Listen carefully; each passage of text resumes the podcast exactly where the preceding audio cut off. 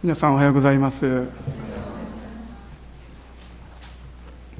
私ももうかなり前になるんですけど韓国に行ったことがありまして、えー、美味しいんですね。焼肉とかすごく。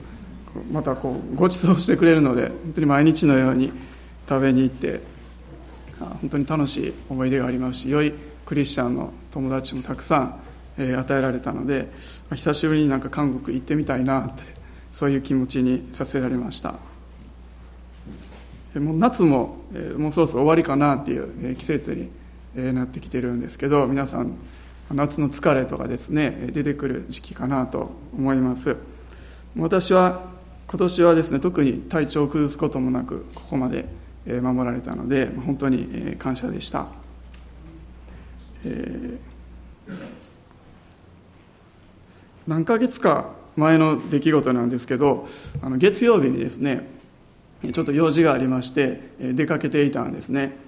それで高速に乗って出かけていたんですけどこう帰り際にですねこう高速から降りて降り口のところ車でスーッと行ってたらですね高速の降りる時ってちょっとスピードが出やすくなるんですよね。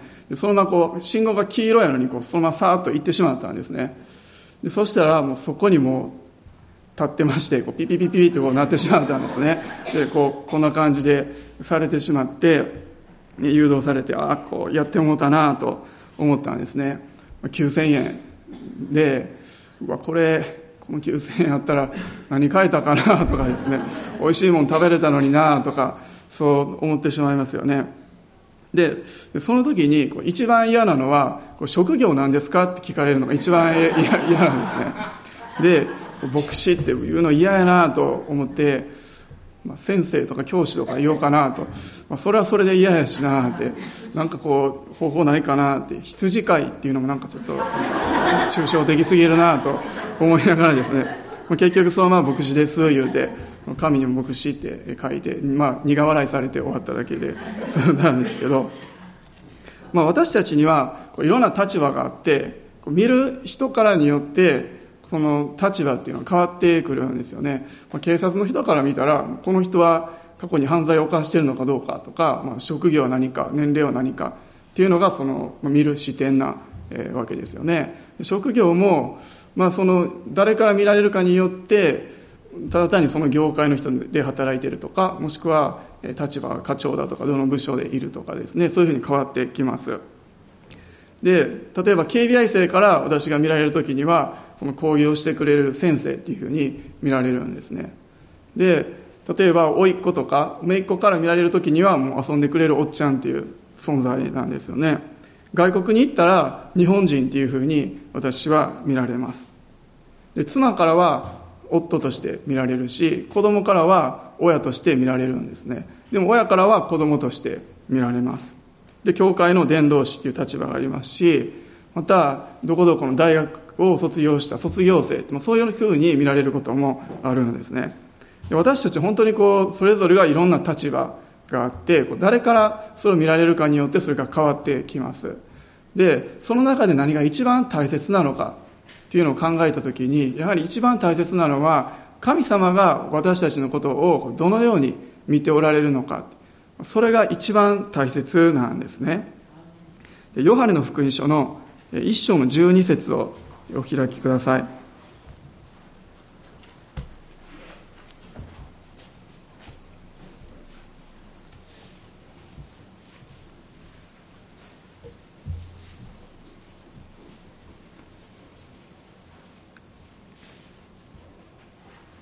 ヨハネの福音書の一章の12節です。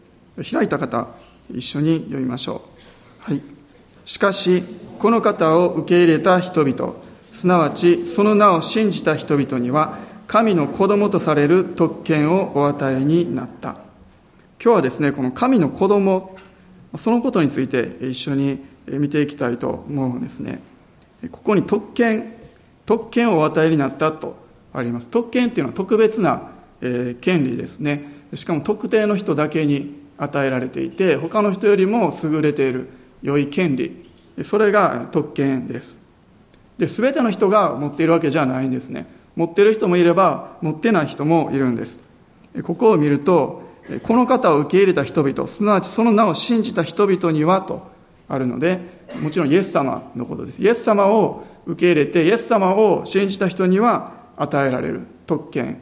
それが神の子供とされるということなんです。でこの子供とされる特権それが私たちにどんな意味を持つのかですね。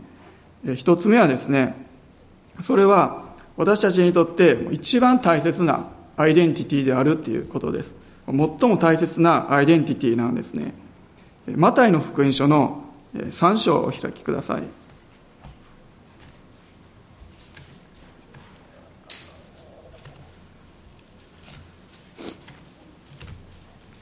マタイの福音書の3章の16、17節をマタイの3章16、17を開いた方一緒に読みましょう。はい。こうしてイエスはバプテスマを受けてすぐに自ら上がられた。すると天が開け、神の御霊が鳩のように下って自分の上に来られるのをご覧になった。また天からこう告げる声が聞こえた。これは私の愛する子。私はこれを喜ぶ。イエス様が働きを始めていく一番最初の場面なんですね。一番最初、まだイエス様が奇跡とか癒しとか何も行う、その前にまずバプテスマのヨハネから洗礼を受けて、そしてその時天から声がしたんですね。これは私の愛する子。私はこれを喜ぶ。で、父なる神様は、まずイエス様にこのことを確認されたんですね。あなたはもう自分の子供です。そして愛している。そしてあなたを喜んでいる。そのことを一番最初に確認されました。なぜかというと、もうそれが一番大切なことだったからなんですね。イエス様が今から働きを始めていく、ミニストリーを始めていくという上で、一番大切な立場が私の子であるということだったんです。イエス様は王様ですし、またこう仕えてくださるしもべですし、私たちをあがなってくださった、また癒してくださる癒し主でもある方なんですけども、それよりもまず先に私の子である、神の子である、それが一番大切だったんですね。あなたはヨセフとマリアの子、そういうふうには言わなかったんですね。私の子っていうふうに言われました。私たちもこの自分のアイデンティティ、自分が何者であるのかっていうのを、まずこう神の子供なんだっていう、そこに私たちは置くべきなんです。もういろんな立場があって、いろんな人からいろんな風に私たちは呼ばれるんですね。イエス様もいろんな人からいろんなように呼ばれました。預言者とかエリアとか、そのように言ってる人がいると聖書に書かれています。またイエス様にはヨセフとマリアがいたように、この地上でのお父さんお母さんもいたんですね。でも、一番大切なのは自分が神の子であるっていう、そのことだったんです。イエス様はたくさん奇跡を行って、そして癒しを行って、そしてついにもう十字架にかかるっていう、その、まあ、一番重要な働きをなさって、その後にやっと神の子になることができたと。そんなんじゃなかったんですね。もう最初から神の子だったんです。私たちもイエス様を信じているのであれば、た、とえ神様のために大したことができなかったとしても、祈ることがあんまりできていなかったとしても、でも神様の子なんですね。何をしたかどうかは関係ないんです。イエス様を受け入れて、その名を信じているかどうか、そこ一点だけなんですね。私たちは、どのようにですね、自分がこの人の子供なんだって知ることができるんでしょうか。どのようにして私は自分が福野正和と小連の子供なんだって、それ知ることができるのか。それは普通はもう信じて受け入れるだけなんですね。もちろん DNA 鑑定とかしようと思えばできますけれども普通はあまりそういうことはしないんですね。実際に僕は自分が生まれた時のこと覚えていないんですね。ほとんど覚えていない。ほとんどっていうか全然覚えていないんですね。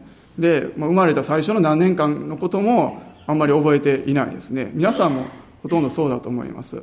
でもそれでもあ自分はこの人の子供なんだということを信じてるわけなんです。それは親からそのように言われてそのように扱われてきたからそのことをそのまま受け入れてそのように自分は育ってきたんですね。私たちも神様が私たちに対してあなたは私の息子だ。娘だと私の子供だとそのように言っておられるのであればそれをそのまま受け入れて信じるだけでいいんですね。私たちはイエス様を信じて新しく生まれ変わった瞬間から神の子なんです。そのことをもう一度今朝ですね皆さん一人一人が握っていってほしいと思うんです。特にですねここに大切なのは子供とされるそして特権をお与えになったっていうふうにあるんです。つまり私たちが獲得したんじゃなくてもう与えられた。神様がそうしてくださった。もう主導権は神様が握ってくださって神様がしてくださったことなんですね。神様から始まったことなんです。先ほど読んだ洗礼の場面でも天から声がしたとあるんです。私たちの神の子供としての特権アイデンティティっていうのは天から与えられたものなんです。天のお父さんが私たちのことを子供と呼んでくださる。だから私たちは子供なんですね。なので他の人が何て言おうとそれは関係ない。私たちは天のお父さんがそのように呼んでくださるから神の子供なんだ。本当にそのことを素直に受け取っていいんです。でこのアイデンティティっていうのは時々確認する作業が必要なんですね。確認した方がいいんです。なぜならこう周りの人が私たちに対してこう違うことを言ってくる。惑わすようなことを言ってくるからなんです。例えばお前はもう誰からも愛されていないとかお前はもう一人ぼっちでも孤独なんだと。そういう声が聞こえてくる。ので時に私たちは自分の立場アイデンティティがどこにあるのかっていうのを確認する必要があるんです。で私の妻の由美がですね最近はあんまりないんですけど前はですねよくこういうことがあったんですね。で私が、えー、机の前で座って何かをしていたらですね隣の部屋ちょっと離れたところからブツブツと何か言ってる声が聞こえるんですね。で何言ってるのかなって聞いてみたら「私は福の弓私は福の弓」って言ってるんですね「大丈夫かお前」って、まあ、そこまではしなかったですけど何言ってんのかなってよく思ってたことがあったんで最近はあんまりないんですね。まあ別に止めることはしなかったんですけどちょっと不思議に思ってたことがありました。でもですねある時ふとあ彼女は自分のアイデンティティっていうのを声に出して確認してるんやなってそういうふうに思ったんです。特に女性っていうのは結婚したら名字が変わって住む場所が変わっても環境も変わっていくんですね。彼女も名字が竹内からこう福野になってで大阪に来てそして伝道師の妻になってでそれに伴ってなんかいろんな、えー、責任とか働きとかそれらも変わってくる。そしてその変わってきた変化っていうのが多分大きかったのでこう自分に言い聞かせて自分のがどういうところにあるのかっていうのを確認してたのかなと思うんです。私たちも自分が何者なのかっていうのを常に確認していくことが大切です。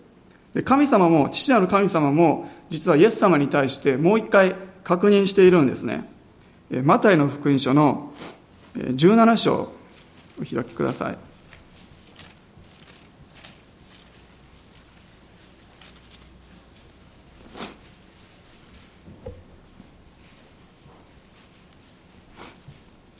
マタイの福音書の17章の5節を一緒に読みましょう、はい、彼がまだ話している間に見よ。光り輝く雲がその人々を包みそして雲の中からこれは私の愛する子。私はこれを喜ぶ。彼の言うことを聞きなさい。という声がした。本当に最初の洗礼の場面と同じようなことがここで語られているんです。でこれがどのような場面かというとイエス様が3人のお弟子さんたちと一緒に山に登ったんですね。ペテロヤコブヨハネの3人を連れて山に行きました。そこでイエス様の姿が変わって真っ白く光り輝く栄光の姿を表しになった。そのような場面なんです。でその時にも同じようにこれは私の愛する子私はこれを喜ぶ。そのような言葉が父なる神様から語られているんですね。なぜなんでしょうか？この時のイエス様の状況少し手前の16章の21節をお開きください。16章の21節です。その時からイエス・キリストはご自分がエルサレムに行って長老祭司長立法学者たちから多くの苦しみを受け殺されそして3日目によみがえらなければならないことを弟子たちにしまし始められた。でイエス様は、えー、最初ですね洗礼を受けてまたミニストリー働きが始まっていた。最初のうちは自分が十字架にかかる、まあ、殺されてそして3日目によみがえるそういう話はあんまりあんまりというか全然していなかったんですね。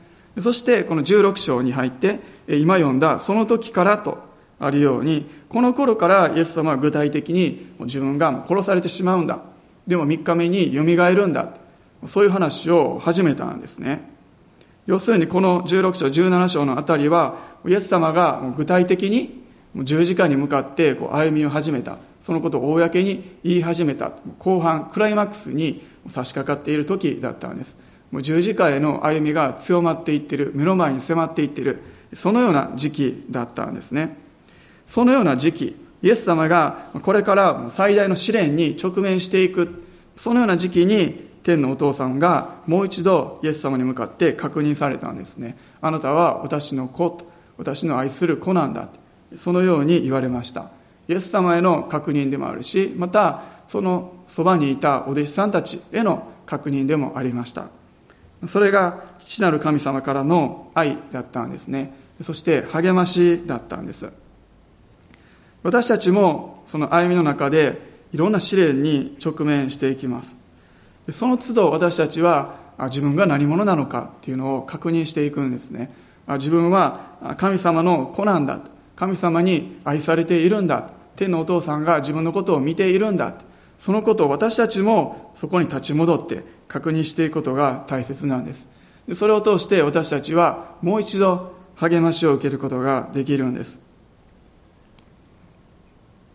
洗礼の場面と今読んだ場面2箇所で書かれている言葉を比べてみるとどちらにも共通して言われていることがあるんです。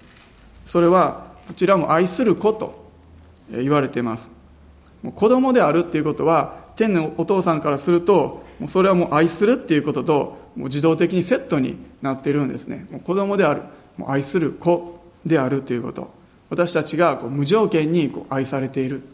子供であるっていうことはイコールもう愛されているっていうことなんです。そしてまた私はこれを喜ぶ。そのようにも言っています。喜ぶ。私たちが神の子供であること。そのこと自体を天のお父さんは喜んでおられるんです。私は神様に愛されている神の子なんだと。そして主は天のお父さんはそのことを喜んでおられるんだそのことを常に私たちは確認して握っていきましょう。もう一つですねガラテヤ書の御言葉も開きたいと思います。よく似た御言葉なんですけれどもガラテヤ人への手紙の3章の26節をお開きください。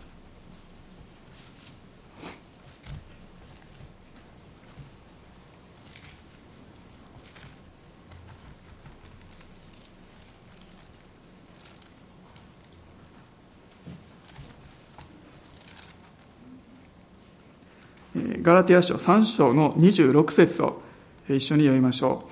はい。あなた方は皆、キリストイエスに対する信仰によって神の子供です。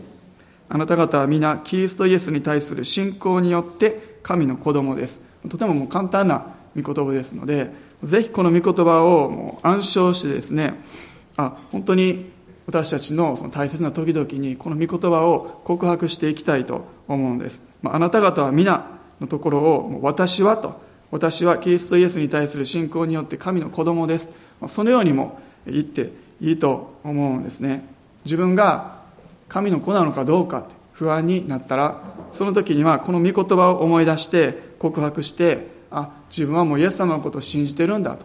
だから神の子供とされてるんだってそのことを受け取って確認していってください。もう一つ二つ目のポイントはですねお父さん父と呼ぶことができるっていうことです。子供であるがゆえにお父さんと呼ぶことができるんですね。もし子供じゃなかったらお父さんなんて呼ぶのは間違ってるんですね。あんた誰と言われてしまうんですね。マタイの福音書の6章をお開きください。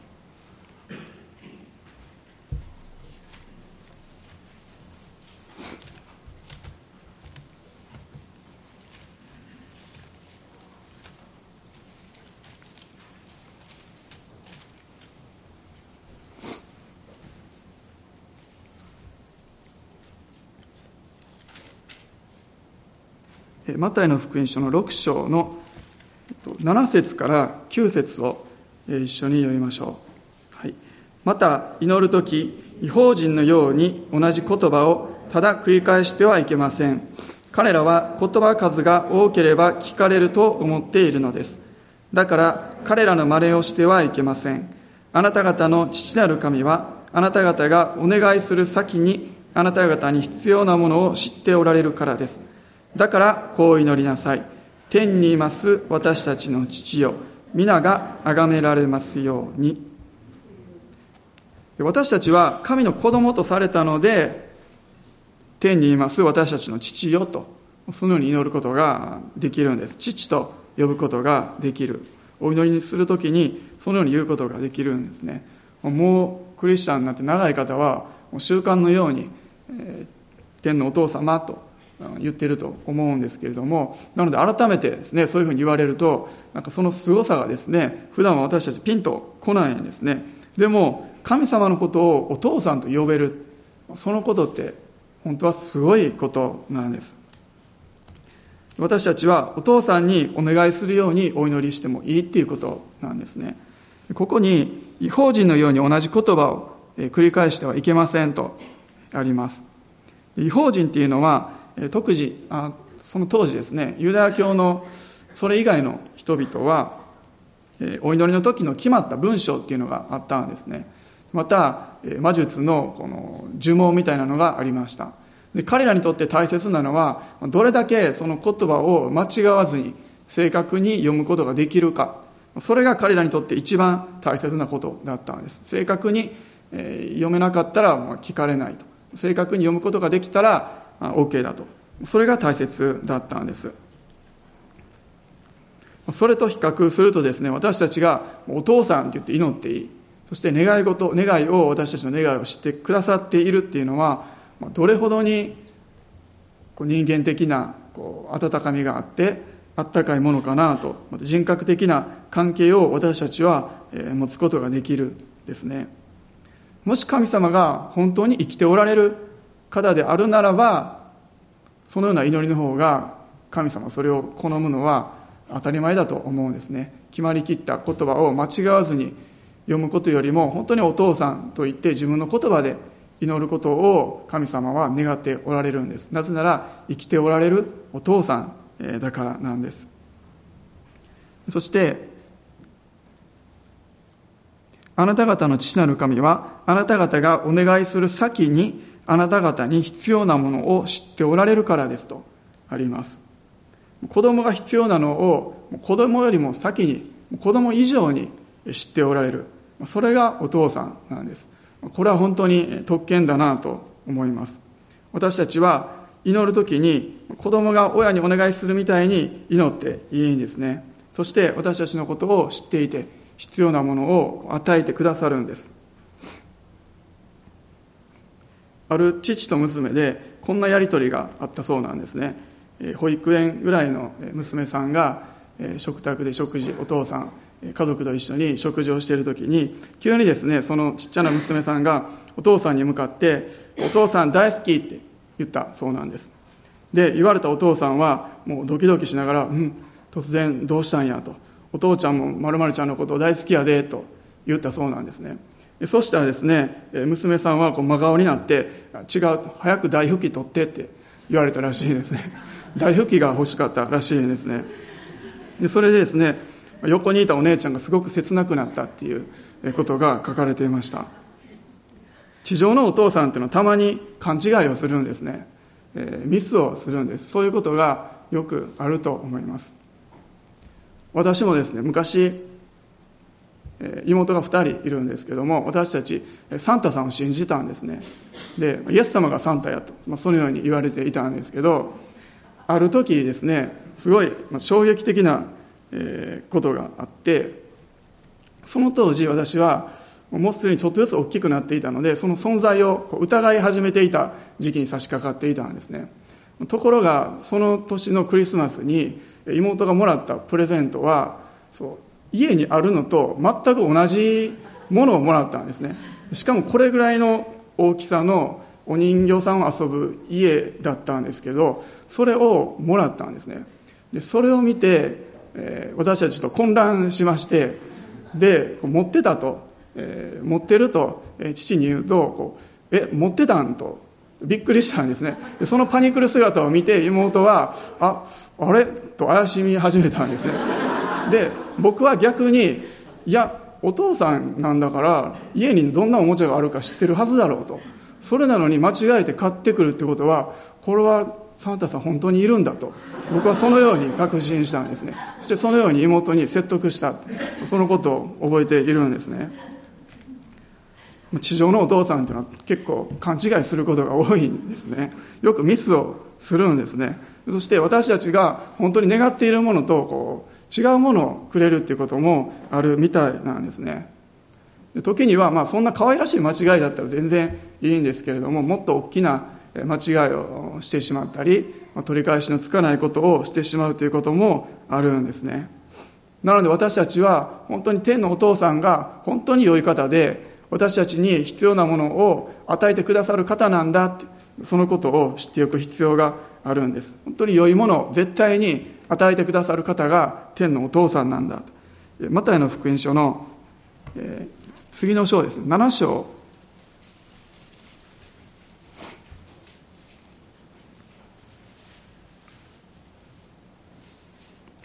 7章の9から11節を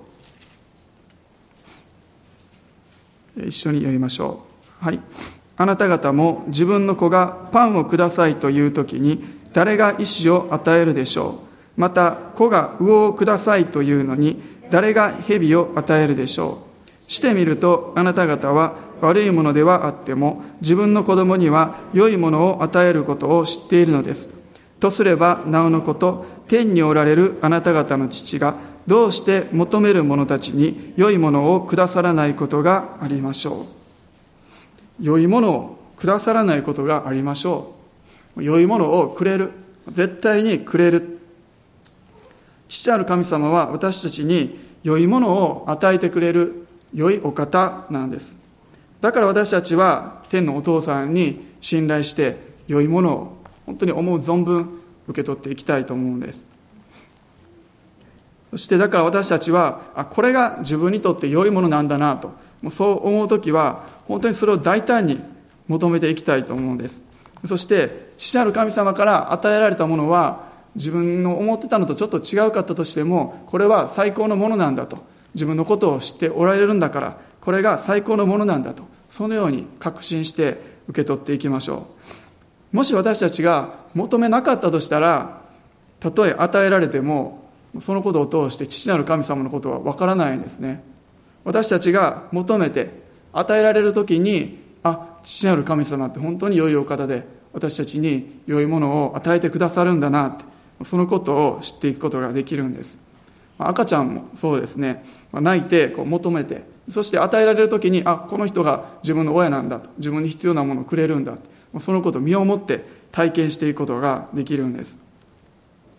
3つ目のポイントですけど3つ目は私たちには自由が与えられているということです。もし私たちが、えーま、召使いだったとしたら、まあ、お金をもらうために従っていく、えー、わけなんです。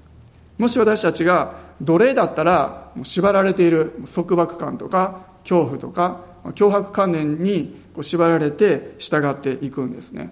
でも私たちは子供なんです。子供なので自由なんですね。宝刀息子の話で子供が出ていく話ありましたけどそれもお父さん出ていくのを止めなかったんですね。私たちには自由が与えられている。でもお父さんのことを愛してるからお父さんに私たちは従っていくんです。子供がすぐに大人のこう後をついていったりとか真似をしたがるっていうことがあります。また一緒にしてることをお手伝いしたがるっていうことがあります。それはその人のことが好きだからそして一緒にいたいからそのことをするんですね。そのように私たちも一緒にいたい。して天のお父さんのことが好きだからそのお手伝いをしたい。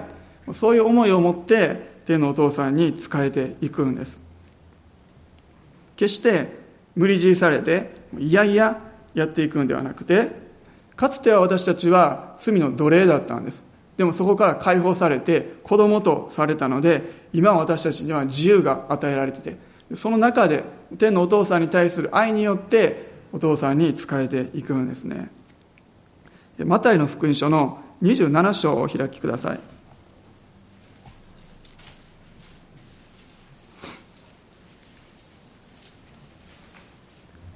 27章の3940節を一緒に読みましょ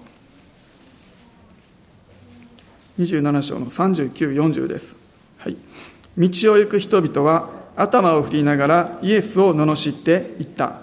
神殿を打ち壊して3日で建てる人よ。もし神の子なら自分を救ってみろ。十字架から降りてこい。ありがとうございます。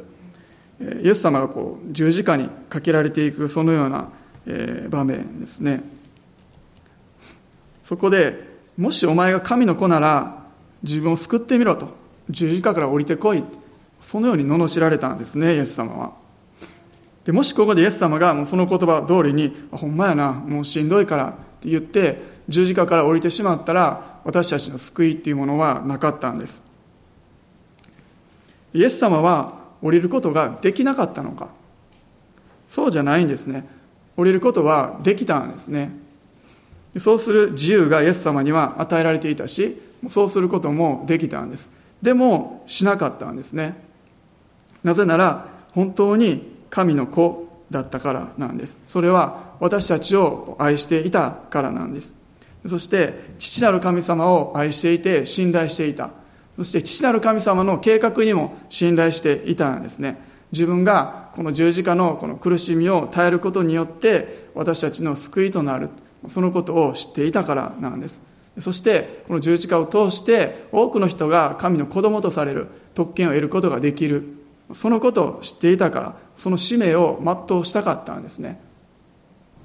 マタイの福音書の、えー、さっきのちょっと後ろ27章の54節を読みましょう。54節ですね。27章の。はい。百人隊長及び彼と一緒にイエスの見張りをしていた人々は地震やいろいろな出来事を見て非常な恐れを感じこの方は誠に神の子であったと言った。イエス様が息を引き取るときに地震とかいろんな出来事がありました。それを見た百人隊長はこの方は誠に神の子であったと言ったんです。イエス様は十字架から降りることをせずにそのまま死んでしまった。にもかかわらず百人隊長はイエス様が神の子なんだそのことを知って告白したんです。イエス様は神の子じゃなかったからその力がなくて十字架から降りることができなかったんじゃなくて神の子であるがゆえに父なる神様のその御心に従っていきたい。そのような思いを持って十字架にとどまってくださったんですね。父なる神様に喜んで従われました。父なる神様から与えられている自由とそして愛ですね。それによって罪の力に勝利していたんです。そして私たちがこれを通して神の子供とされる特権を得ることができたんです。私たちは父なる神様のその計画というものにどれほど信頼しているでしょうか。もし信頼できているのであったらイエス様みたいに喜んで従っていくことができるんです。お前は本当に神の子かこんなに苦しんでるじゃないかと。こんなに痛い思いを今してるじゃないか。そんなにしんどいなら十字架から降りたらいいじゃないかと。そのようにたとえ私たちが言われたとしても周りから言われたとしてもいや私は神の子ですと。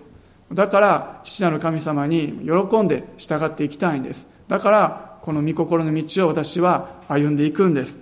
そのように言うことができるんです。そういうことができるかどうか。それは私たちが父なる神様が本当に良いお方で私たちに必要なものを与えてくださるお方なんだ。そのことを知っているかどうか体験しているかどうかなんです。この前ある一つの映画を見ました、えっと、キング牧師の「グローリー明日への行進」っていうですねあのフェロシップルームにずっとポスターが貼ってあった、えー、映画なんですけれどもあの黒人差別のこう撤廃のために働いた有名なキング牧師の、え、映画なんですね。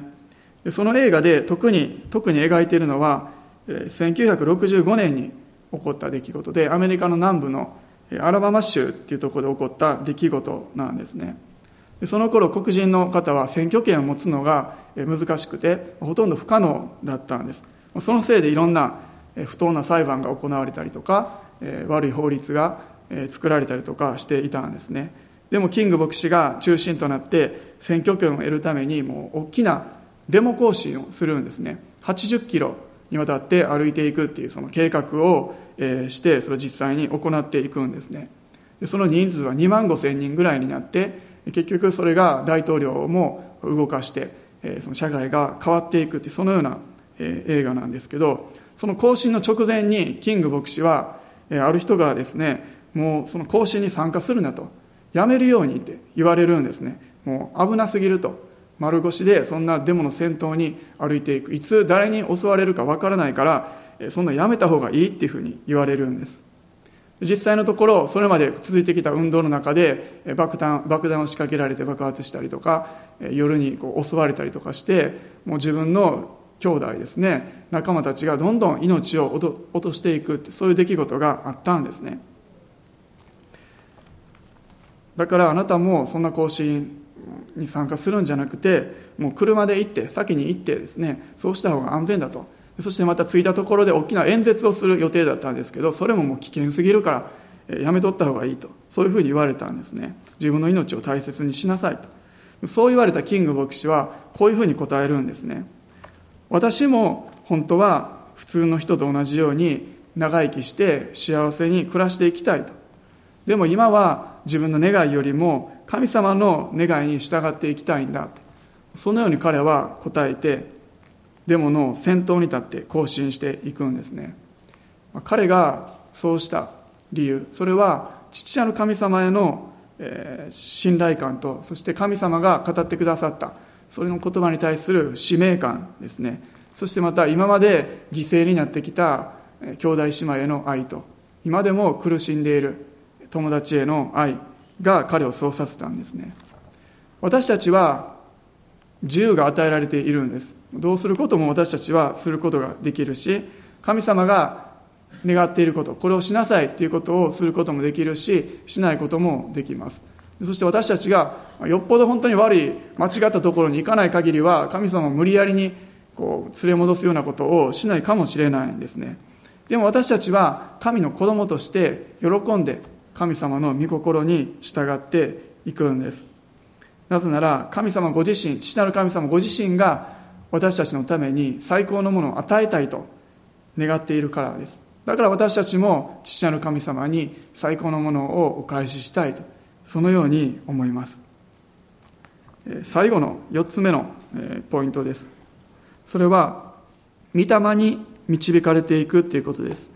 ローマ書の8章をお開きください。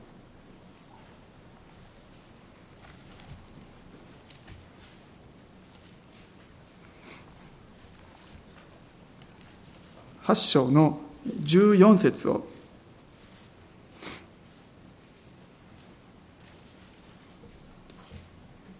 開いた方一緒に読みましょう。8章14節です。はい。神の御霊に導かれる人は誰でも神の子供です。神の御霊に導かれる人は誰でも神の子供です。父なる神様は私たち子供に対してですね。もちろん自由なんですけど何をしてもいいよとほったらかしにするようなことはしないんです。子供をほったらかしにするほど危ないことはないですね。その子供たちを導いてくれる存在を父なる神様は送ってくださったんです。それが精霊様御霊なんです。御霊に導かれることができるということ。それが私たちの特権です。そして精霊様が私たちのうちにおられること。それ自体が私たちにとって自分が神の子供なんだって。そのことを確認することができる証拠でもあるんです。すぐ隣の16節ですね。16節を一緒に読みましょう。8章です。私たちが神の子供であることは御霊ご自身が私たちの霊とともに証ししてくださいます。聖霊様が内側におられる。そのことを通して自分が神の子なんだ。そのことを知ることができます。子供っていうことは成長していくとお父さんに似ていくんです。そして父親そっくりになっていくことなんです。でも私たちは自分の力では父なる神様に似たものへとなっていくことはできないんですね。聖霊様が内側におられるからその助けを借りてお父さんが喜ぶことを私たちは選び取っていくことができるようになっていく。本当にちょっとずつですけれども変えられていくことができるんですね、まあ、皆さんも多分あこんなことできるなんて自分の力じゃないなって思うことがたまにあると思うんですね。あ昔の自分だったら絶対こんなことしてないのに今このことをすることができてる。これってすごいなって思うことがあると思います。それは聖霊様が私たちの内側によって私たちを少しずつ作り変えてくださっているからなんですね。中学生の頃よく友達にもうめっちゃ短気やなってめっちゃ言われたんですね。お前ほんま短気やなって。すぐもう結構イライラしていたんですね。それはまあその友達がしょっちゅうなんかいらんことしてきたからっていうのもあったんですけど他の友達他の人だったらちょっと我慢してでそのままにしているようなことでもすぐちょっとイラってなってこう言い返したりとかやり返したりとかしてたんですね。もういつもこうイライラして「お前短気やな」って言われてたのを覚えてます。でも今はですねたまにあこんなこと言われてもそんなにこうイライラとせえへんなって自分でも思う時がですねあるんですね。もちろんイラッとする時もあるんですけどもあでも本当に精霊様がおられるから私たちはちょっとずつ変えられていくことができるんです。私たちは子供ですけども聖霊様の声に耳を傾けるならばお父さんみたいに少しずつ変えられていって成長していくんです。父なる神様はなんで愛する一人をイエス様を十字架にかけることを許されたそれができたのかなと思うんです。それはそれを通して私たちが父なる神様の子供となるためだったんです。私たちへの愛だったんですね。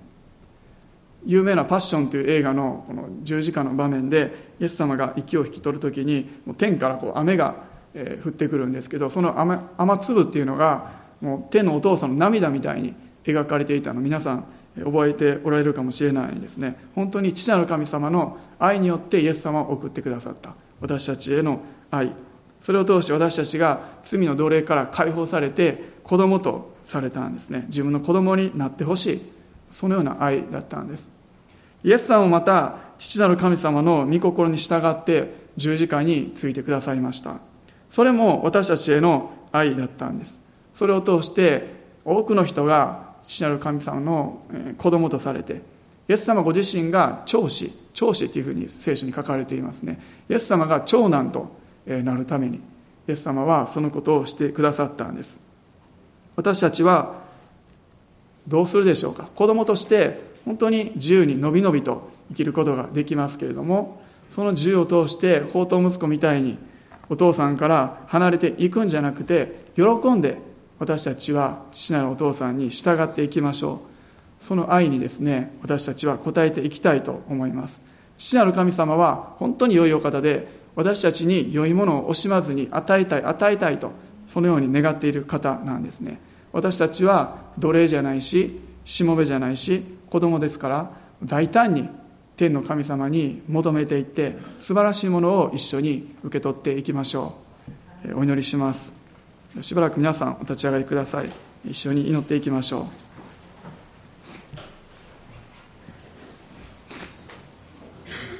私たちが子供であるということを今日は皆さんにお分かちしましたけれども本当に大人になった私たちは子供であることが本当に難しいというか恥ずかしいというかなかなか素直になることができないですけれどもそれでも聖書の御言葉に信頼して自分が神様の子供なんだと。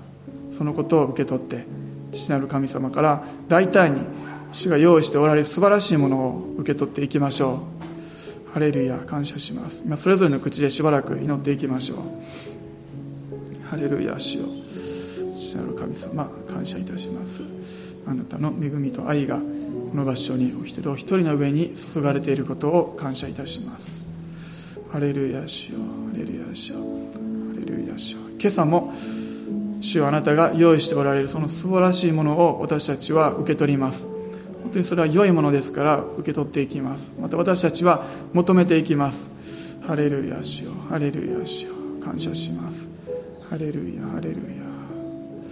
ハレルヤ主よ。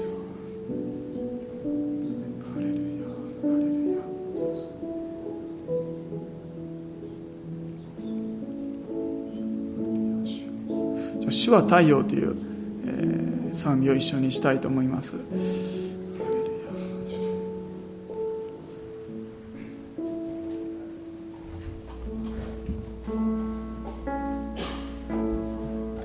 主は我らの太陽。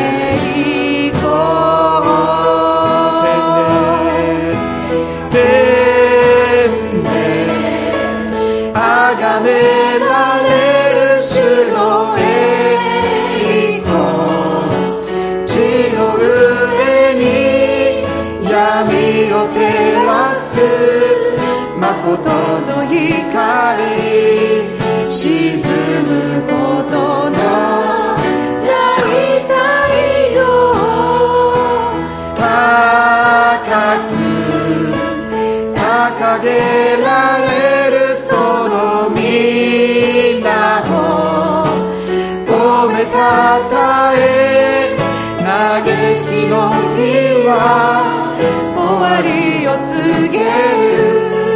賛美の歌永遠の光イエスに嘆きの日は終わりを告げる。嘆きの日は終わりを告げる。賛美の歌永遠の光イエスもう一度嘆きの日は終わりを告げる。嘆きの日は終わりを告げる。賛美の歌永遠の光イエスに。もうしばらく祈っていきましょう。ハレルヤ感謝します。あ天のお父様あなたが今朝私たちに用意しておられます。本当に素晴らしいものを私たちは大胆に受け取っていきます。ハレルヤ主ハレルヤ主天のお父様あなたが当に良いお方であることを感謝いたします。あなたが良いお方であることを私たちがますます知っていくことができますように体験していくことができますようにハレルヤ感謝します。ハレルヤ主本当にネガティブないろいろな声が私たちには聞こえてきますけれども本当にそれらからあ耳を塞いであお父さんが語っておられるその言葉に私たちは 耳を傾けていきます。感謝します。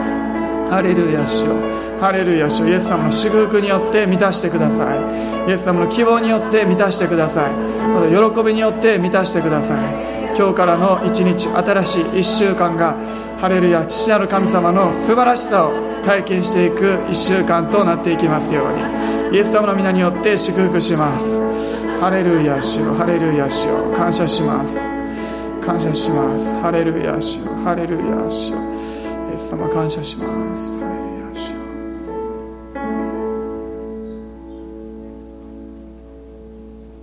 私たちの主イエス・キリストの恵み父なる神の愛精霊の親しき交わりが私たち一同の上にこの新しい週も豊かに豊かにありますように。アメン。